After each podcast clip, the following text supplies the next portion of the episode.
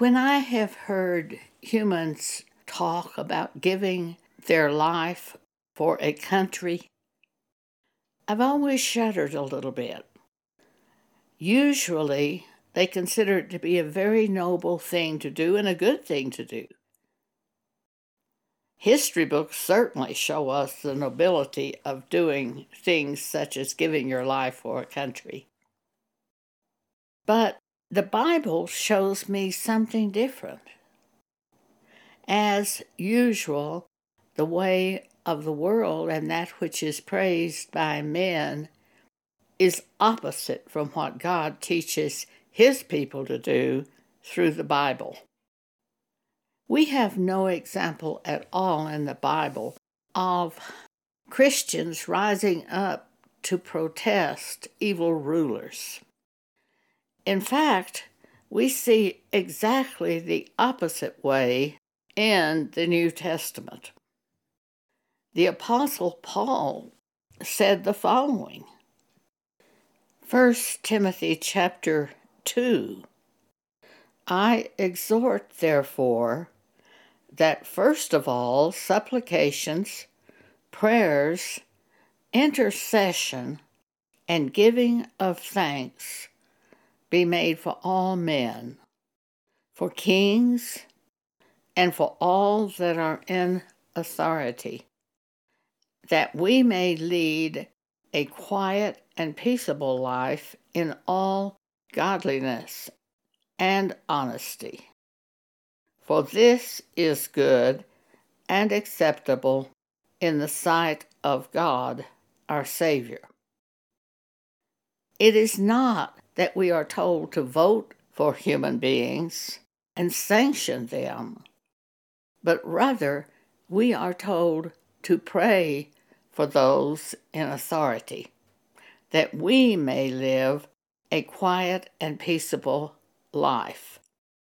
When Donald Trump was elected president, I prayed that he not release a nuclear weapon, for I knew he had the power to do that. With Joe Biden as president, during the Ukrainian uprising, I prayed that he not lead us into war. I am very non political. I'm not registered for either party. We are as strangers and pilgrims on this earth.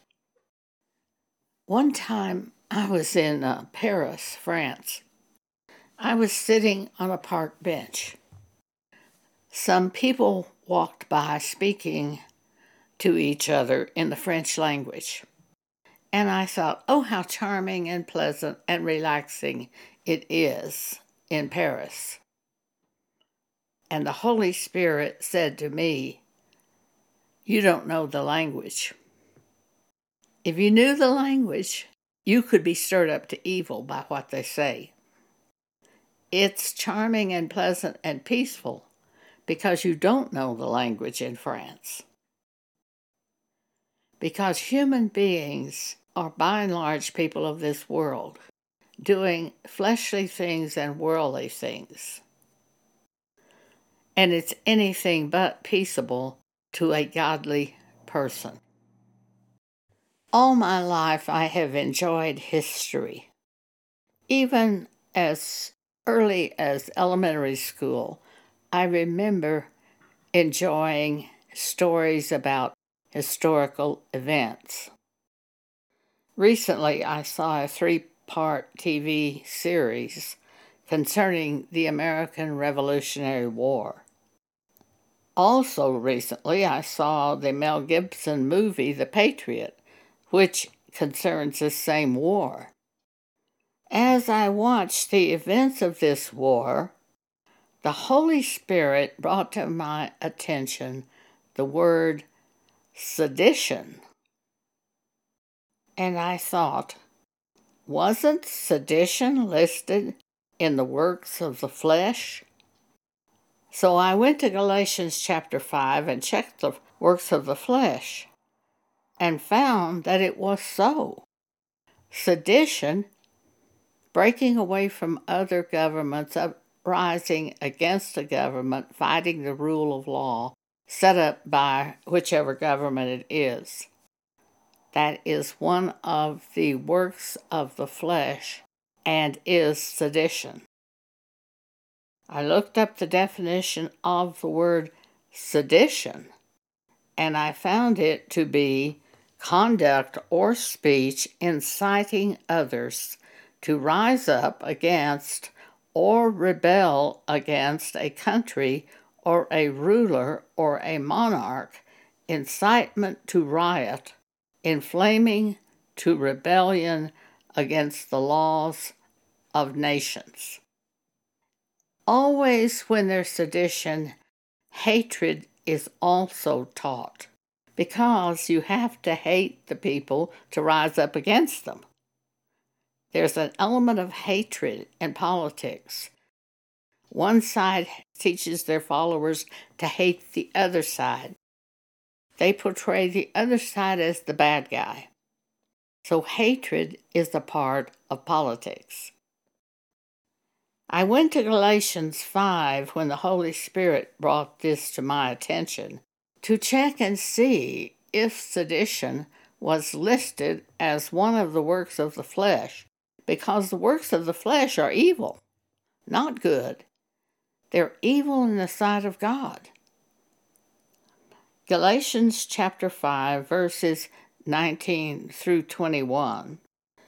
This lists the works of the flesh. Now, the works of the flesh are manifest, which are these adultery, fornication, uncleanness, lasciviousness, idolatry, witchcraft that's living in super, superstitions, hatred, variance, emulations that's competitions trying to outdo one another, wrath, strife, seditions, heresies, envies, murders, drunkenness, reviling, and such like, of the which I tell you before, as I have also told you in time past, says Paul. They which do such things shall not inherit the kingdom of God. Then I checked the definition of sedition to be sure I knew what it really meant. We are strangers and pilgrims on this earth after we become Christians. We're just waiting here for the return of Jesus, where he removes us from this earth. And the Apostle Peter told us that seeing that this heaven and earth shall be dissolved by fire by God in the end, what kind of person should we be? And Peter tells us what we should be as we wait. He tells us in verse 14 of 2 Peter chapter 3. Start at verse 10 and we'll read all of this section. But the day of the Lord will come as a thief in the night, in the which the heavens shall pass away with a great noise, and the elements shall melt with fervent heat. The earth also and the works that are therein shall be burned up. Seeing then that all of these things shall be dissolved, what manner of persons ought ye to be in all holy conversation and godliness, looking for and hastening unto the coming of the day of God? wherein the heavens, being on fire, shall be dissolved, and the elements shall melt with fervent heat. Nevertheless, we, according to his promise, look for new heavens and a new earth wherein dwelleth righteousness.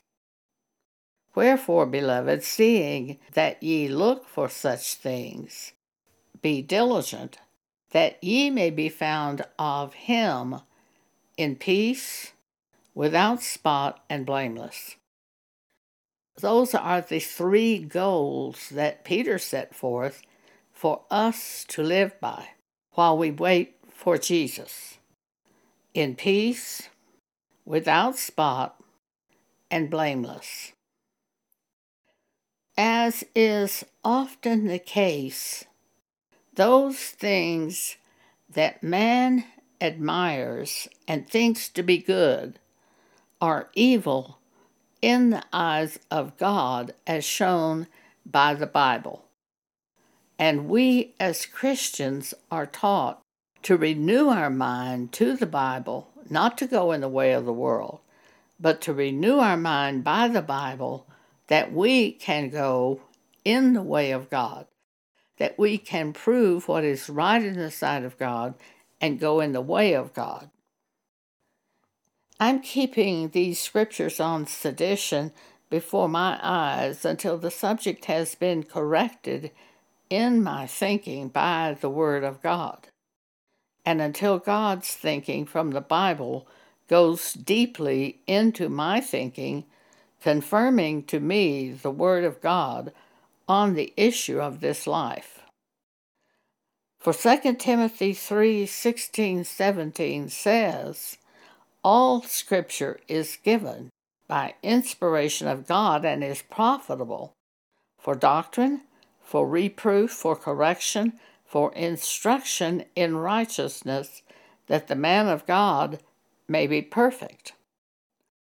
So when you run into a conflict between what you have thought was good and what the Bible says is good on the subject, you have to keep the scripture in your mind and before you until you develop a root system that you agree with the scripture. For there are many things taught us in school and as children and by the society in which we live, the community in which we live, the culture. There are many things that are opposite to that which we see in the Bible. So the Apostle Paul instructs us in Romans chapter 12, verse 1 and 2. I beseech you, therefore, brethren, by the mercies of God, that ye present your bodies a living sacrifice, holy, acceptable unto God, which is your reasonable service. And be not conformed to this world, but be ye transformed by the renewing of your mind, that ye may prove what is that good and acceptable and perfect will of God. Galatians chapter 5, verses 19 through 21 shows us the works of the flesh. We are born as a natural human being, born in the flesh, with the tendencies of the flesh, which are not good. Jesus died to free us from following our flesh, that we could be saved and brought to God.